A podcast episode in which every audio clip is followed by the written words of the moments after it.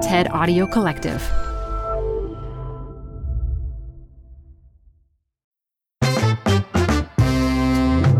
Hey, TED Business listeners, it's Modupe Akinola. And we're taking a break this week and sharing one of our favorite episodes of Zigzag. It's hosted by Manoush Zomorodi, who also hosts the TED Radio Hour. If you want to hear more, you can subscribe to Zigzag wherever you're listening to this. The last season of Zigzag had some great interviews around changing our relationships to stuff, completely rehauling the stock market, making business more ethical, and a lot more.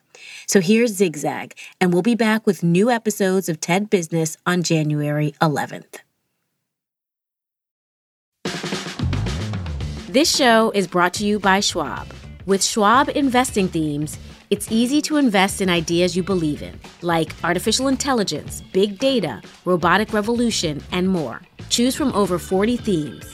Buy as is or customize the stocks in a theme to fit your goals. Learn more at schwab.com slash thematic investing. Hey, TED Business listeners. We're supported by our friends at Working Smarter, a new podcast from Dropbox exploring the exciting potential of AI in the workplace. Working Smarter talks with founders, researchers, and engineers about the things they're building and the problems they're solving with the help of the latest AI tools. Tools that can save them time, improve collaboration, and create more space for the work that matters most. On Working Smarter, hear practical discussions about what AI can do so that you can work smarter too. Listen to Working Smarter on Apple Podcasts, Spotify, or wherever you get your podcasts. Or visit workingsmarter.ai.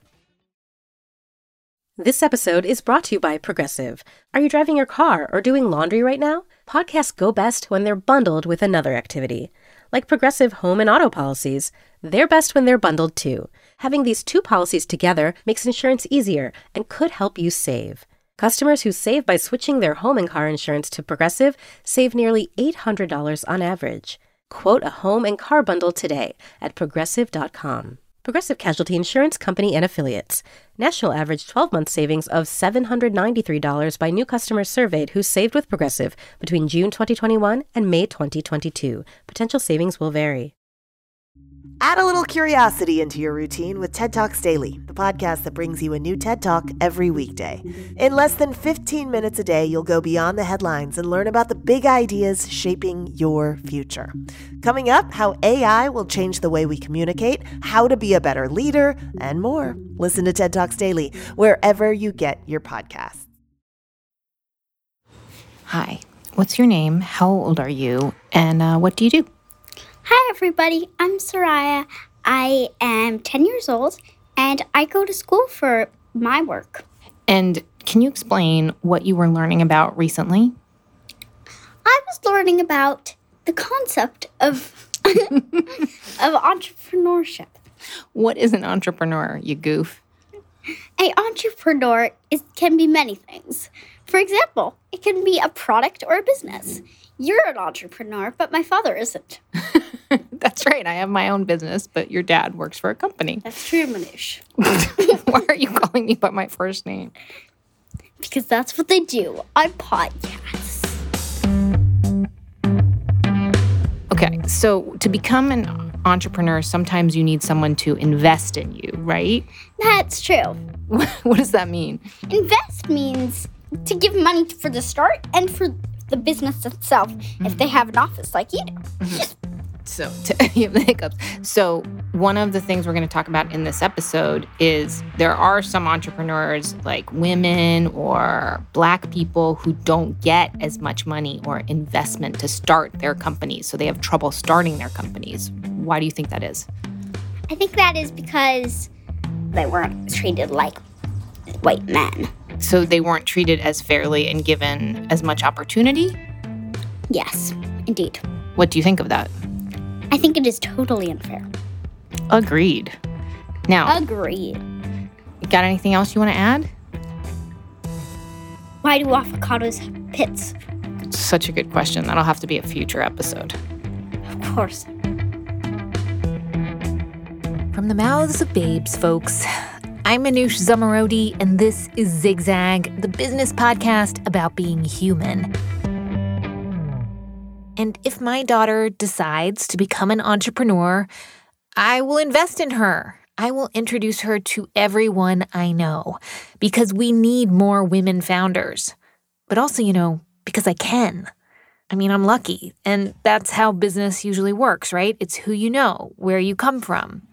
But what if you don't have that kind of support network? Well, you start at a disadvantage. It's something listener Gail has been struggling with. Once you have this great idea and this thing that you really are passionate about and you really care about, how do you actually make that happen? How do you actually take that idea and realize it? Because I don't have anyone, honestly, I don't have anyone who can help me with that. And if I don't even have a way to formulate a real plan, then I don't have a way to go to people and say, I need help with money. I need, you know, startup capital. I need someone to invest in me. And so that's where I'm stuck. Oh, Gail, I feel you. Do you want the good news or the bad news? Let's start with the good news. The good news is that women have been getting more investment money to start companies. Last year, $3.3 billion of venture capital was invested in female founders, an all time high. But here's the bad news that $3.3 billion that was invested in female founders, that is equal to less than 3%. 3% of all the venture capital that was invested in companies last year. And that was before we had a pandemic and a recession. Now, I'm sorry. Now, here's the really bad news. If we narrow that down to black female founders, do you know how much venture capital money they got?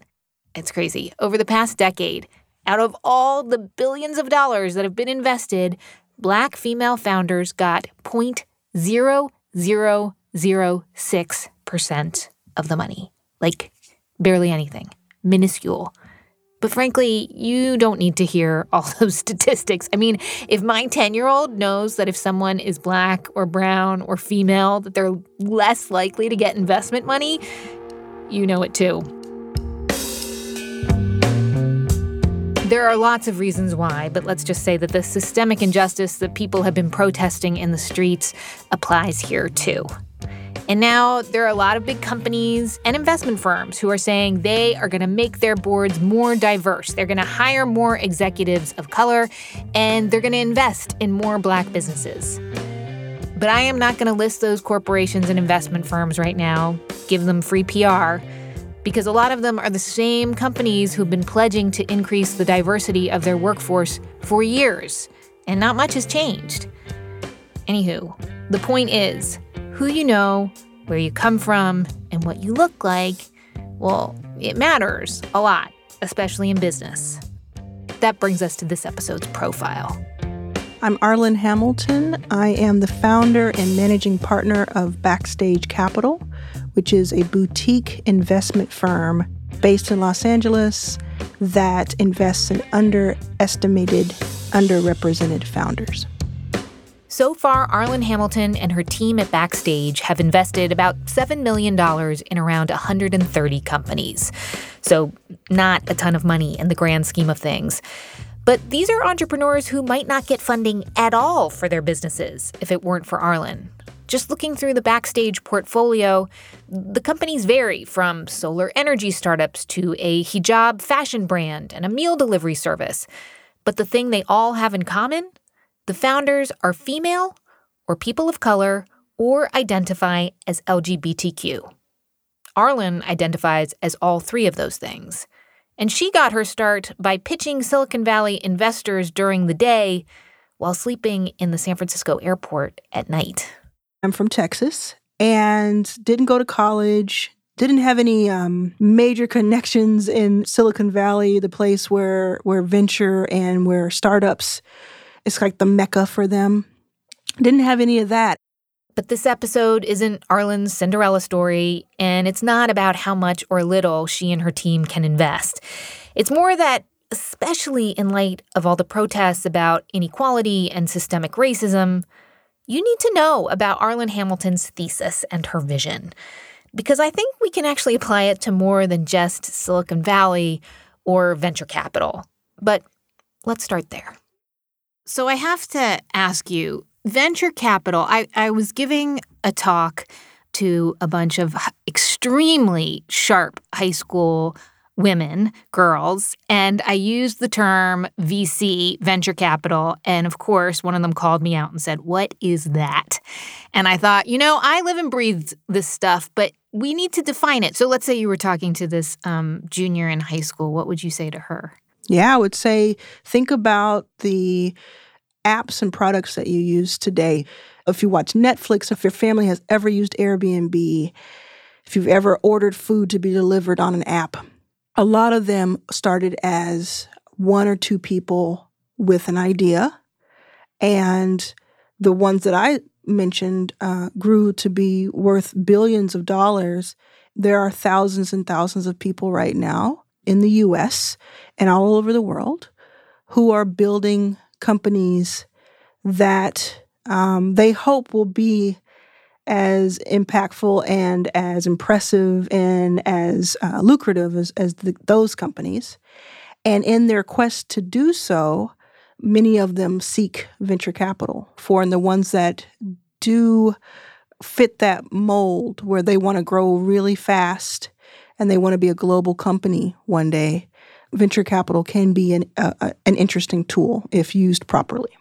I want to get into a lot of the things that you just brought up there. But coincidentally, uh, the young woman who asked me that question uh, was a young woman of color. And so mm-hmm. let's say she heard our description of venture capitalists and she was like, cool, I'll do that. Um, what any warnings for her? Because Arlan, just for people who maybe have not heard of you, why are you so unusual on the VC scene? Mm. Well, I identify as a black gay woman. I'm 39. And back in the day, which is only a few years ago, I couldn't find anyone who looked like me who was making investments in people who look like me. And the statistic, which unfortunately hasn't changed too much, has changed a little though, which was which is promising, is that more than 90% of all venture funding is going to straight white men because of a lot of um, systematic issues. So, five years ago, I'm looking into Silicon Valley, I'm looking into that world. I'm just as excited too. I'm saying, oh, great, that's where you go. And then I realize, oh, wow, most of the power lies in a very few hands, and most of those hands are white. and are they going to relate to me? Are they going to understand what I am working on or who I am as a person? Because a lot of these transactions, at the least at the beginning, start out very uh, relationship driven and very much about a person getting along with another person. Now, of course, we can get along with anyone, no matter what our background is. But if you have the majority, overwhelming majority of the people who write the checks are straight white men who come also come from a very specific type of schooling or background or even way of thinking a lot of times not all but most. Is that going to be fair? Are they going to look at opportunities in a fair manner? And so when i looked in and i i, I asked myself that question i thought well seems to me the solution here would be for more people who look like me to be able to write checks, which means more companies will have a chance of surviving and thriving. And maybe that will trickle down and that will be a catalyst for something really, really wonderful. And that's really where it started. There wasn't really anyone saying, like jumping up and down and screaming, this is terrible at the time. And I, I thought, well, I have a loud voice.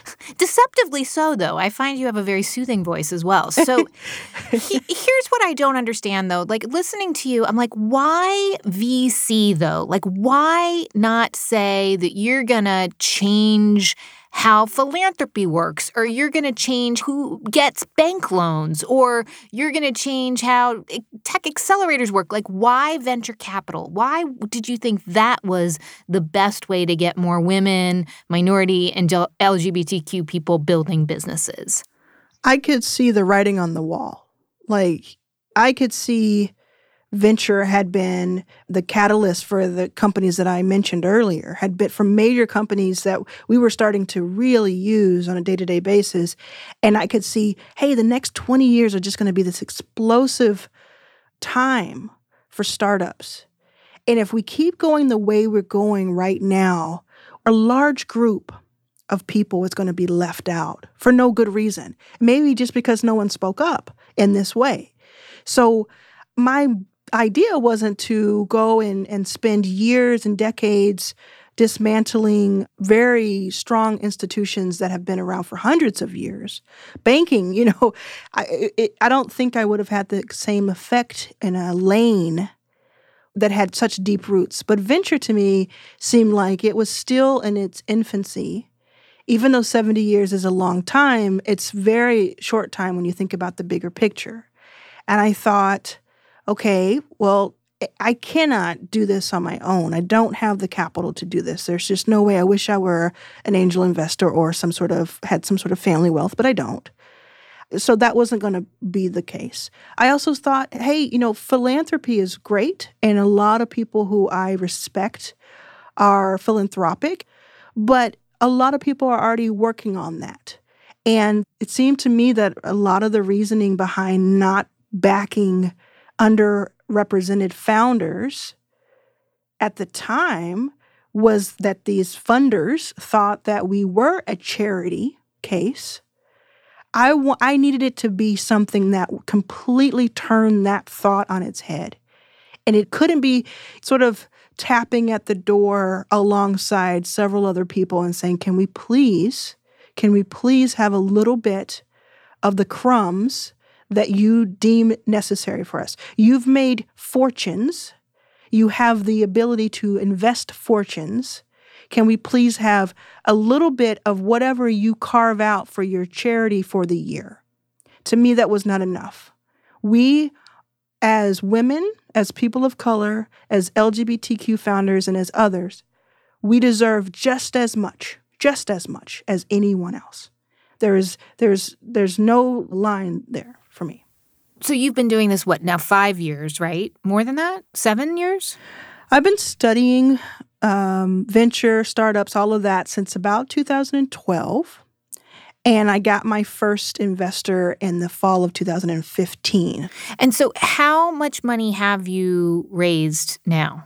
We've raised directly, or I've raised directly, uh, a little over 10 million, um, and and invested in more than 130 companies through that and then have helped raise tens of millions of dollars for for our portfolio and beyond.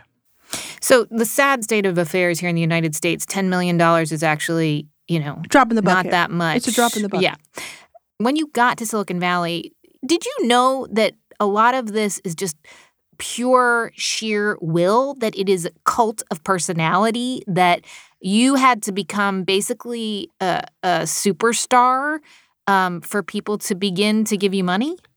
Um, no, that wasn't what I. I mean, I call the the fund backstage capital. I had every intention of being behind the scenes. Um, and so, no, I didn't think that I would have to kind of create this brand in order to attract money. What I did understand, though, is that it would be difficult. It would be an uphill battle. I would have to explain myself every day, which I still do. Um, I understood that part. I understood the the grit of it all. What I also got though was I was studying different people's um, journey into venture and into just investing in general, and these different names of these mostly white men that I had read about or studied, and I thought I can do that. Like I thought, I mean, they're they're great and all, they're interesting. Like who? Who are you thinking of? When I think about, I think about Chris Sacca. I think about Brad Feld. I think about uh, Fred Wilson, um, Josh Kopelman. So many people who are kind of you know household names in the venture world and in this financial world. I thought each of them were really interesting. I, I want to learn as much as I can from their words, and that's what I did for several years. But I never thought, oh, I can't I can't aspire to be like them. I just believe that I have um, I have a, a much higher risk appetite than most people I know. And I also have a like this dogged determination that a lot of people could have done what I did, but they probably would have just stopped a quarter of the way because it was so, so difficult. So the extra part of now a lot of people know me and that only, you know, gets more and more every day or expands more every day, that part I was not prepared for. Hmm. So what I did understand though, probably a year or so, right around a year or so into having the fund. So right around summer, fall of 2016, I started understanding I would just sort of tweet out or I would write my feelings somewhere. And I would get very um, strong reactions to it. And I, I always have in some way or another, you know. But what I started to understand and really has served me well is this idea that I need to have a very solid, strong voice, whether it's loud or soft. It needs to be solid and uh, have a foundation in something. And what I mean by that is that I need to have an opinion about things. I need to be, to stand firm and stand tall in my ideals and the things that I hold dear. And in doing so, that is when you attract what you want to attract. And you you will also really, really make some other people upset with you. But I'd much rather that. What were they upset about though? Like, what's the oh, problem? Oh, I, every day it, it still happens. I mean, people think I'm too much or not enough. I have too much of an opinion about things. I, I mean, I don't even know where to start because it's so much. A lot of it is based in um, my thesis around the fund being for underrepresented founders. So a, a lot of it has been people obviously again the majority are all about it but a lot of people have, have reached out to me privately or publicly and said that what i am doing is racist what i am doing is discriminating against white men this and that you know that has happened so much i've been on planes where i've gotten into um, conversation like strong conversations with white men who have like more than once in the last four years who have said to me that they are the most oppressed group of people in the country and that what I am doing is part of the problem. And, you know, as ridiculous as You're it, part of the problem. hmm yeah, as, it, as ridiculous as it may sound, which it does, sounds absolutely bonkers. They believe this, and this, you know, we understand that there are millions of people who feel that way because of who our president is. So, I um I get that. I mean, I don't understand it, but I do receive that. What do you do when they say that? Like, do you start laughing? I laugh and point. Okay. I, I try to laugh and point first. I was wondering if you like stroke their hair or something. I'm like, who hurt you?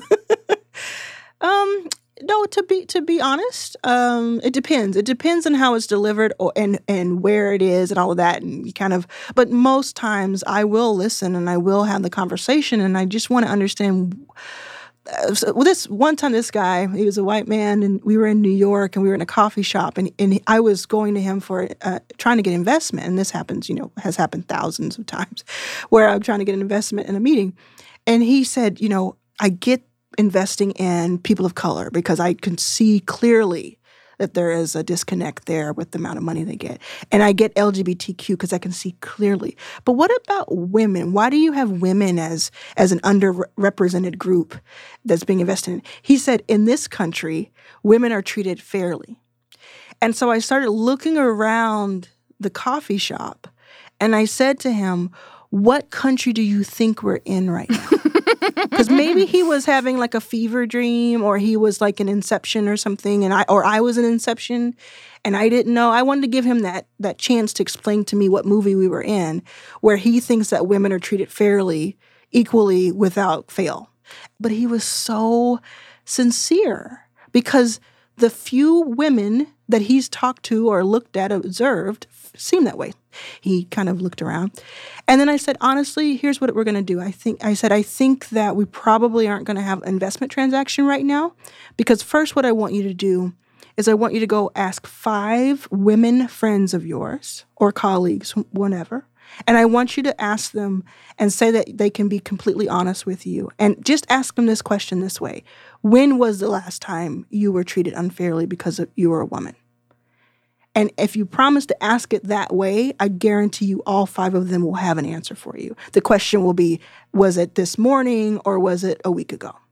It won't be that it didn't happen. And so I, I do try to have these conversations.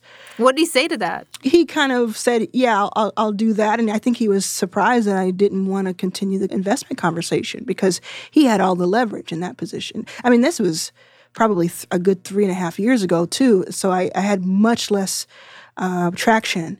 And um, yeah, I, I, I, don't know if he ever did it. Um, my job isn't to go around and, and fix everyone's broken ideas about life, but I can be. I mean, there's a lot of humor in in all of that, um, and I, it, it entertains me all day long. keeps it's fuel for the soul. But I also can be kind of like, let me just let me try. Let me let me just try to get let me try to see where you're coming from.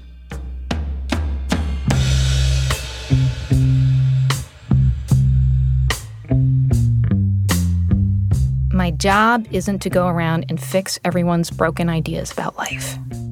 I gotta remember that one.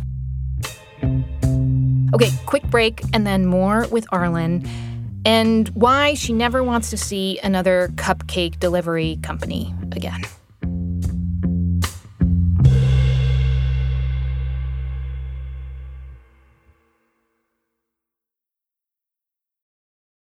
Apple Card is the perfect cash back rewards credit card. You can earn up to 3% daily cash on every purchase every day. That's 3% on your favorite products at Apple, 2% on all other Apple Card with Apple Pay purchases, and 1% on anything you buy with your titanium Apple Card or virtual card number.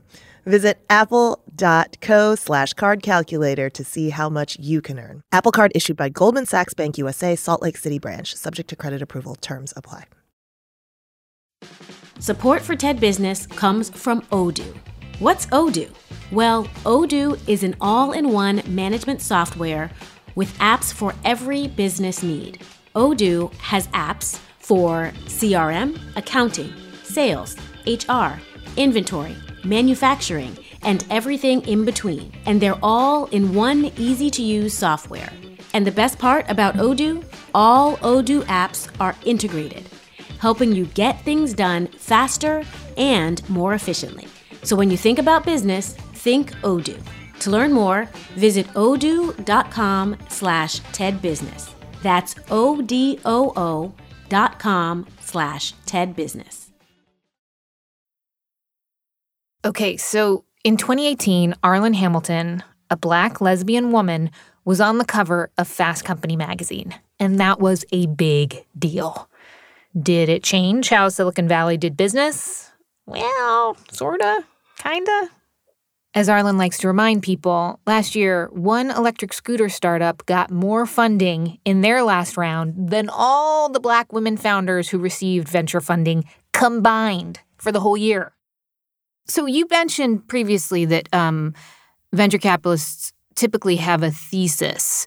Um, can you sort of describe what that is and what yours has been? And and then I want to ask you, you know, what the sort of markers of success were for your fund. Yeah, I mean, it has always been just around the idea that, uh, well, black women specifically are the fastest growing demographic that are starting new companies. It's essentially about the fact that if we have done so much with so little so far, imagine what we can do when we're on a level playing field.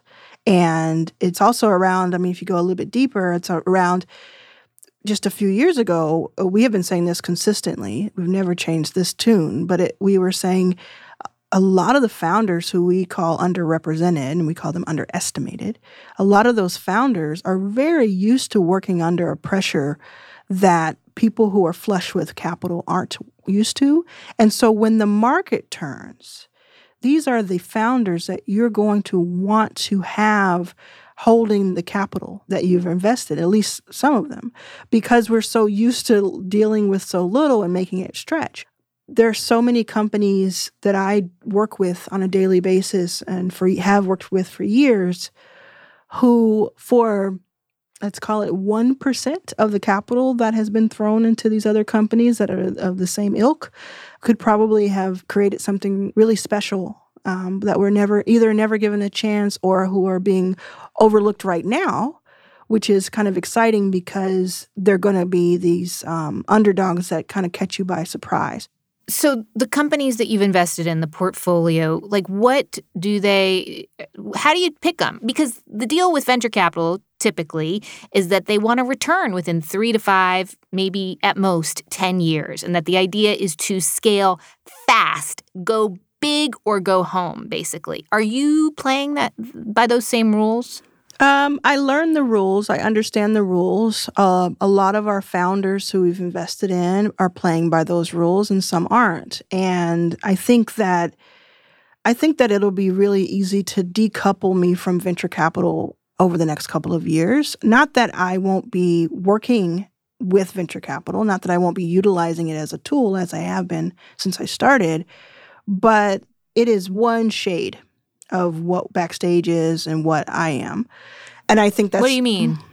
I mean, well, I mean that I've never been beholden to venture capital. I've never I didn't grow up saying, "Oh, I want to be a venture capitalist." It's always been a tool. Money has always been a tool. And things change so fast. These same people who have been knocking on the door, beating at the door now, saying we we deserve equality and we deserve uh, equity and all of that, they're not necessarily sitting around waiting for venture capital to catch up to them. They're forging their own ways. And I think my job and the job of Backstage is to be available to our founders where they need us, to meet them where they need us. I think that if you look at Backstage and let's call it two years, three years, you won't necessarily call it a venture capital firm. You might call it a firm that has venture capital as one of its tools. I haven't made a secret of that. I started talking about that in 2017 that I actually I say that I want to create a new asset class. I don't know if it'll go that far, but what I do know is that I have no, um, there's no master here when it comes to I have to color inside these certain lines, you know. Kind of my main day to day is either providing capital, going out and, and, and raising it a little bit at a time and deploying it as strategically as I can. A lot of it is in connections now, which I think ha- helps us punch above our weight. We may have only raised about 10 million or so dollars, but we've been able to help connect people to at least 10 times that, at least 10 times. The biggest legacy will go back to, hey, I saw you on that cover, or I met one of um, Backstage's partners at this event, or I saw this video, heard this audio, and it made me believe that I could do something too. And now I did. You know, this is what I've uh, created. It's why I wrote the book. It's, it's it's all that's the legacy I think we have. I think a lot of the people listening to our podcast, they don't necessarily want to well, sure, they want to be millionaires. That would be great. But like what they really want is they want to have a business or a job that they feel sustainable about, that it's going to support their family, that they can hold their head up high with the work that they do, that they can maybe actually save for retirement because Lord knows they don't have a 401k anymore. Mm-hmm. Like the the the the goals are actually far lower than all the fast company magazine covers would have us believe in some ways. Except for mine. Except for mine. Except for your cover, of course. Yes. You're right. There are there are a few uh, you know, percentage points who really want to go for the gusto. They want to go for the moonshot is exactly how we started this conversation. They want to go for that. And for those founders or those entrepreneurs or those dreamers and doers, I'm here for you because I want to help you achieve that and I want you to look great doing it. You know, I want you to to feel great doing it and and be the best version of yourself doing it and not have to sacrifice all these things. Then there are those who are exactly what you just described. And to me, that is the foundation of what the country is. And I mean, small businesses and people with these these dreams, this is where I lived for so long, this kind of world of dreaming up things and can I just get out of poverty? Can I just get out of poverty? Can I just get to zero and then I can go anywhere? Those are my people. And so uh, that's why I'm able to speak to them because I get them. I don't know how many people recognize the names that I gave before the Chris Sacca, the Brad Feld, Josh Kopelman, Fred Wilson. I don't know how many people recognize all four of those names. But outside of venture, more and more people are understanding who different players are, who look like them, who are representative of them. And I don't wake up every day saying, How can I be a better venture capitalist today? I wake up every day and say, How can I catalyze my people? How can I get us all a seat at the table, help someone over here build a new table? How do I get people able to do the things that they want to do without having to worry about how they're going to eat the next day? And I think that it's all connected right i think that if you if you have more people of color who are catalyzed enough to have successful companies no matter what the size is then you have employment. You have more employment. You have more people with more equity. If you think about like the paypal mafia and places where the you know uber just had it where their people just are flush with cash that's how they're able to keep winning that's how Elon Musk exists, you know, because they just keep feeding back into themselves. But a lot of these products that we're talking about that got a ton of VC money and grew extremely quickly and basically changed the fundamentals of how we live this century they are very extractive in a lot of ways. They very much damage some of the people that you are trying to bring up in this world in terms of not giving them a proper living wage, not giving them insurance, not protecting them in a lot of these ways. So I guess what I'm wondering is like how much are you thinking about the sort of difference between high value and low value growth with your founders? Like does it matter like how they're building these companies in terms of affecting everybody else on this planet? Yeah, I said I was in Milwaukee speaking, and someone asked me what I look for in a company and a founder, and I get asked that all the time. And I said to them, I love the fact that I can have a cupcake delivered to me. I love it. But I don't need to see another cupcake delivery company, right? I want to see people who are changing their own lives by changing the lives of others. And that to me is exciting. That's that's what's going to fuel me for the next several decades. We're constantly putting ourselves under a microscope at backstage because how can we go out there and talk about what other people in their houses are doing wrong and then we are failing miserably at something ourselves and not trying at least trying to be better. I have been following with great interest the story of one of the companies that you invested in, which is um, facial recognition uh, company called Kairos. And the story goes in the media that the founder uh, was edged out after he, uh, African American man, was edged out after he insisted that that technology not be used by law enforcement because as we know, very often facial recognition technology, as it stands right now, discriminates uh, against minorities disproportionately. It doesn't work on black faces a lot of the time. Yep. What's good for the company isn't necessarily good for humanity.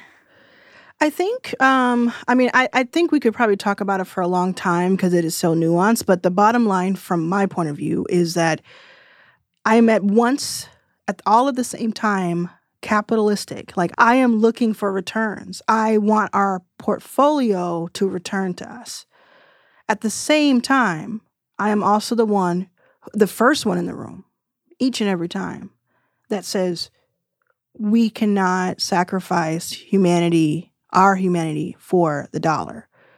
I've slept on the floor, as you mentioned, of airports. I've not had places to live. I've not had food that's not so so when you hand me you know but you also say you're not going to do it again. And like i've heard you also describe your purple velour tracksuit that you plan on wearing in your penthouse. Oh i'm going to be i'm going to be obnoxiously wealthy. Like there there's no question about that. I have i mean just in what has changed in the last few years tells me that. It's it's almost clinical to me. It's almost clinical to me. It really is like I, I will I I have more money than I've ever had before because I've earned it. I will continue to earn it. I will the only thing that will stop me, and I'm knocking wood, the only thing that'll stop me is me.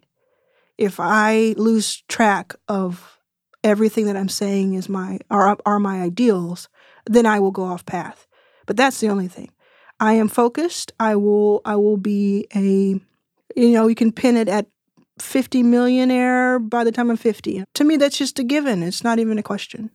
I'd love to sort of wrap up our conversation talking about something that I have struggled with myself, which is if you, in some ways, are the product, and you are Arlan, you are the product. You are there's a cult of personality around you in in the best way possible. But if you lose your path, as you say, how connected is that to the business? And what are the do you get like signs when things are going a little like wiggy wonky for you? Like what what do you know to look out for? I just I, I, I look internally all the time. I always I mean, and I do so and I do it very publicly. like I judge myself and I make sure that I am living by the credo that I espouse, you know? It's it's something that I think about all the time and I think a great leader should do that all the time. I still have issues with figuring out how to lead a, a team because I'm so used to working by myself and letting, you know, trusting people to just be great at their jobs. And I think, you know, we're still working on that. I, I talk about that very openly. When it comes to other things, I'm almost 40 and I'm not um, easily swayed. So, and I, I went sober about two and a half years ago. All of that. Um, I think just kind of I'm just and I'm really boring too. Like I just I stay close to home, you know, and I'm I'm just really a boring person. So if it's anything that's going to kind of rock the boat, it's probably going to be my opinion of something that that affects, you know, politics or something like that. And and I've I've said to all of our founders, every one of them I've said if there's ever anything that I say that offends you, um, or that you feel is dangerous to your company, let's talk about it. But this is who I am, and I'm gonna I'm gonna back you as who you are, and, and I and I hope you'll do the same. Anything beyond that, I think we we all have a right to be ourselves, uh, and and I feel I feel proud of who I am. I feel proud of the decisions I make, and I try to be as honest about everything as possible.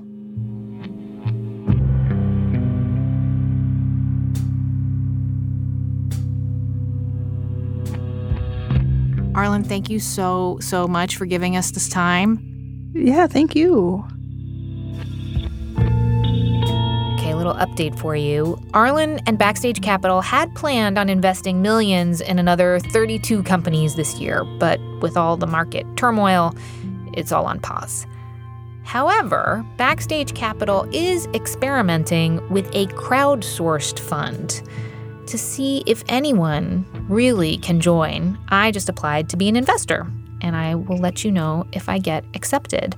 I clicked the box that listed how much I would be willing to invest, which was the smallest amount. But hey, you got to start somewhere, right? And really, my conclusion at the end of this interview was that Arlan's business is actually, well, I hate to say it, it's thought leadership. I really do hate that cheesy term, but I mean that in the best way. Arlan is a one woman rallying cry, calling out the investment world and simply teaching people who don't have access to that rarefied world about how it all works, giving them a place to belong. If you want to learn more, get some inspiration, Arlan's book is called It's About Time. Her podcast is called Your First Million. And hey, if you can spare like big money, do consider investing in someone who doesn't look like Mark Zuckerberg or Elon Musk. You might just make yourself a tidy little pile of cash and increase the kind of companies that exist in the world to serve all kinds of people.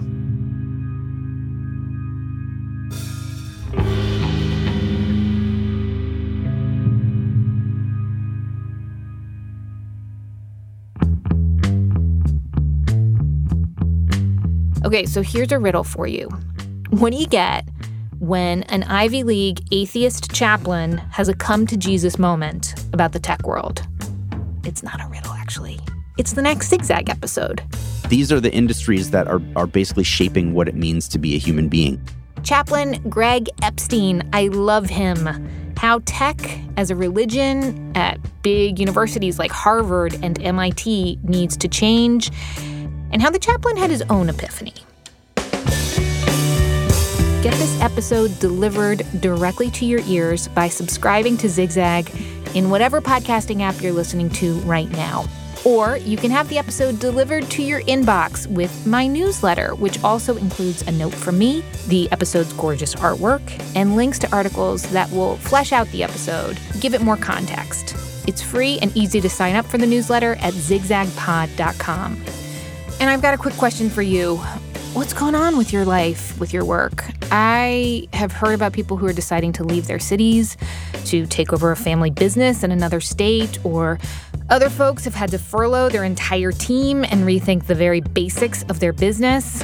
Please share your story, what you're trying to do, how it's going. Record a voice memo on your phone.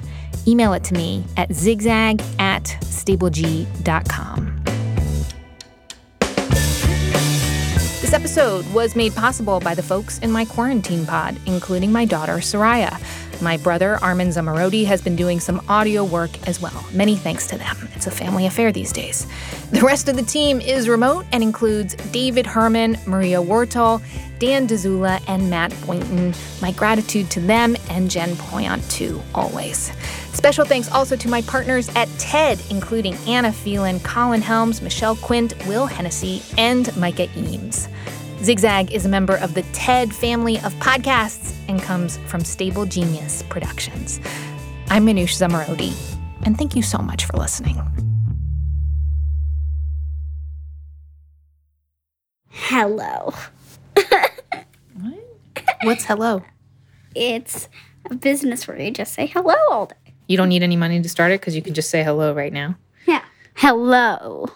Oh, it's like a free service. Yeah. Hello. Free service doesn't require any money to start the company. It just requires your time, though. How do you feel about that?